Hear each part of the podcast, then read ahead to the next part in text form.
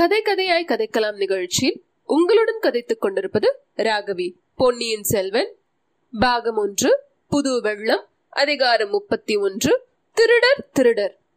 விஜயாலய சோழன் முதல் 2ஆம் பராந்தகராகிய சுந்தர சோழர் வரையில் சோழ மன்னர்களின் உயிர் சித்திரங்களை நம் வீரன் வந்தியத்தேவன் பார்த்து மகிழ்ந்தான். ஆஹா, இவர்களில் ஒவ்வொருவரும் எப்பேற்பட்டவர்கள், எத்தகைய மகாவீரர்கள், உயிரை திரணமாக மதித்து எவ்வளவு அரும்பெரும் செயல்களை ஏற்றியிருக்கிறார்கள். கதைகளிலும் காவியங்களிலும் கூட இப்படி கேட்டதில்லையே. இத்தகைய மன்னர் பரம்பரையை பெற்ற சோழ நாடு பாக்கியம் செய்த நாடு. இன்று அவர்களுடைய ஆட்சியின் கீழ் உள்ள நாடுகள் எல்லாம் பாக்கியம் செய்த நாடுகள்தாம். மேற்கூறிய சோழ மன்னர்களின் சரித்திரங்களை சித்தரித்த காட்சிகளில் இன்னொரு முக்கியமான அம்சத்தை வந்தியத்தேவன் கவனித்தான். ஒவ்வொரு சோழ அரசருக்கும் பழுவூர் சிற்றரசு வம்சத்தினர் தலை சிறந்த உதவிகள் செய்திருக்கிறார்கள். வீர தொண்டுகள் பல புரிந்து வந்திருக்கிறார்கள். முத்தரையர் வசத்திலிருந்த தஞ்சை கோட்டையை முற்றுகையிட்டு முதலில் அந்நகரில் பிரவேசித்தவர் ஒரு பழுவேட்டரையர். இரு கால்களும் இழந்த விஜயாலய சோழன் திருப்புரம்பியம் போர்க்களத்தில் புகுந்து அதிபராக்கிரம செயல்களை புரிந்த போது அவனுக்கு தோள் கொடுத்து தூக்கிச் சென்றவர் ஒரு பழுவேட்டரையர். ஆதித்த சோழன் தலையில் கிரீடத்தை வைத்து பட்டாபிஷேகம் செய்தவர் ஒரு பழுவேட்டரையர். ஆதித்த சோழன் யானை மீது பாய்ந்து பல்லவ அபராஜித வர்மனை கொன்றபோது ஆதித்தன் பாய்வதற்கு வசதியாக முதுகும் தோளும் கொடுத்தவர் ஒரு பழுவேட்டரையர். பராந்தக சக்கரவர்த்தி நடத்திய பல போர்களில் முன்னணியில் புலிக்கொடியை எடுத்துச் சென்றவர்கள் பழுவேட்டரையர்கள். ராஜாதித்யன் போர்க்களத்தில் காயம்பட்டு விழும்போது அவனை ஒரு பழுவேட்டரையர் தன் மணியின் மீது போட்டுக்கொண்டு ராஷ்டிரகூட படைகள் தோற்று ஓடுகின்றன என்ற செய்தியை தெரிவித்தார். அவ்விதமே அறிஞ்சியருக்கும் சுந்தர சோழருக்கும் வீர தொண்டுகள் புரிந்து உதவியவர்கள் பழுவேட்டரையர்கள் தான். இதையெல்லாம் சித்திர காட்சிகளில் பிரத்யட்சமாக பார்த்த வல்லவரையன் சொல்ல முடியாத வியப்பில் ஆழ்ந்தான். அண்ணன் தம்பிகளான பழுவேட்டையர்கள் இன்று சோழ நாட்டில் இவ்வளவு ஆதிக்கம் வகிப்பதற்கு காரணம் இல்லாமற் போகவில்லை. சுந்தர சோழர் எந்த விஷயத்திற்கும் அவர்களுடைய யோசனையை கேட்டு நடப்பதிலும் வியப்பில்லை. ஆனால் தான் இப்போது பெரிய சங்கடத்தில் அகப்பட்டு கொண்டிருப்பது என்னவோ நிச்சயம். சின்ன பழுவேட்டரருக்கு தன் பேரில் ஏதோ சந்தேகம் ஜனித்து விட்டது. பெரியவர் வந்துவிட்டால் அந்த சந்தேகம் ஊர்ஜிதமாகிவிடும். முத்திரை மோதிரத்தின் குட்டு வெளியாகிவிடும். பிறகு தன்னுடைய கதி அதோ கதிதான். சின்ன பழுவேட்டரையரின் நிர்வாகத்தில் உள்ள தஞ்சாவூர் பாதாள சிறையை பற்றி வல்லவரையன் கேள்விப்பட்டிருக்கிறான். அதில் ஒருவேளை தன்னை அடைத்துவிடக் கூடும். பாதாள சிறையில் ஒருவரை ஒரு தடவை அடைத்து விட்டால் பிறகு திரும்பி வெளியேறுவது அநேகமாக நடவாத காரியம். அப்படி வெளியேறினாலும் எலும்பும் தோலுமாய் அறிவை அடியோடு இழந்து வெறும் பித்துக்குழியாகத்தான் வெளியேற முடியும். ஆஹா, இத்தகைய பேராபத்திலிருந்து தப்புவது எப்படி? ஏதாவது யுக்தி செய்து பெரியவர் வருவதற்குள் கோட்டையை விட்டு வெளியேறிவிட வேண்டும்.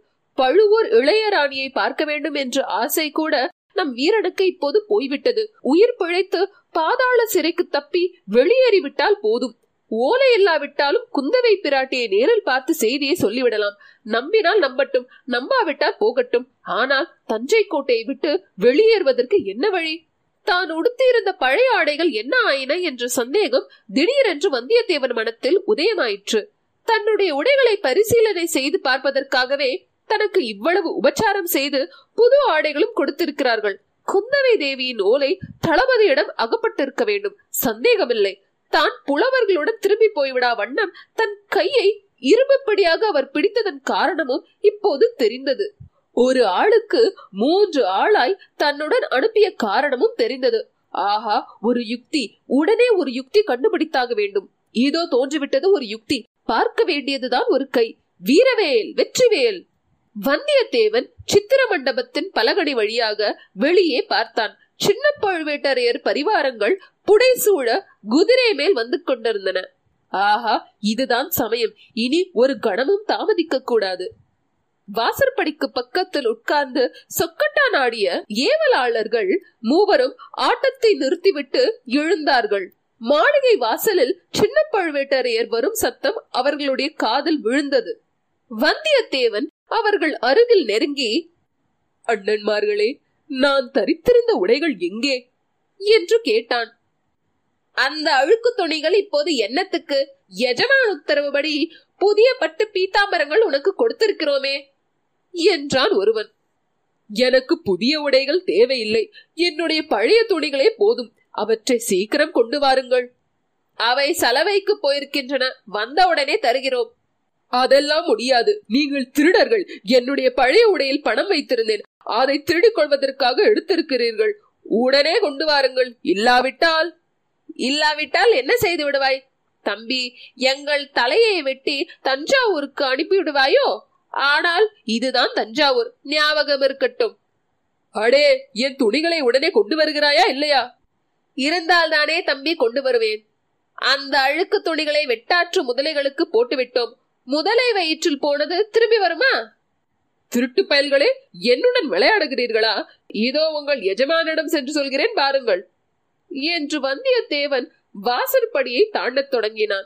மூவரில் ஒருவன் அவனை தடுப்பதற்காக நெருங்கினான். வந்தியத்தேவன் அவனுடைய மூக்கை நோக்கி பலமாக ஒரு குத்து விட்டான். அவ்வளவுதான், அந்த ஆள் மல்லாந்து கீழே விழுந்தான். அவன் மூக்கிலிருந்து ரத்தம் சொட்டத் தொடங்கியது. இன்னொருவன் வந்தியத்தேவனுடன் மல்யுத்தம் செய்ய வருகிறவனை போல் இரண்டு கைகளையும் முன்னால் நீட்டிக்கொண்டு வந்தான். நீட்டிய கைகளை வந்தியத்தேவன் பற்றி கொண்டு தன் கால்களில் ஒன்றை எதிராளியின் கால்களின் மத்தியில் விட்டு ஒரு முறுக்கு முறுக்கினான். அவ்வளவுதான், அந்த மனிதன் அம்மாடி என்று அலறிக்கொண்டு கீழே உட்கார்ந்து விட்டான். இதற்குள் மூன்றாவது ஆளும் நெருங்கி வரவே வந்தியத்தேவன் தன் கால்களை எடுத்துக்கொண்டு ஒரு காலால் எதிரியின் முழங்கால் மூட்டை பார்த்து ஒரு உதை விட்டான். அவனும் அலறிக்கொண்டு கீழே விழுந்தான். மூன்று பேரும் சட்டுபுட்டு என்று மறுபடியும் வந்தியத்தேவனை தாக்குவதற்கு வளைத்து கொண்டு வந்தார்கள். வெகு ஜாக்கிரதையாகவே வந்தார்கள். இதற்குள் மாளிகை வாசலில் குதிரை வந்து நின்ற சத்தம் கேட்டது. வந்தியத்தேவன் தன் குரலின் சக்தியை எல்லாம் உபயோகித்து திருடர்கள் திருடர்கள் என்று சத்தமிட்டுக் கொண்டே அவர்கள் மீது பாய்ந்தான். மூன்று பேரும் அவனை பிடித்து நிறுத்த பார்த்தார்கள்.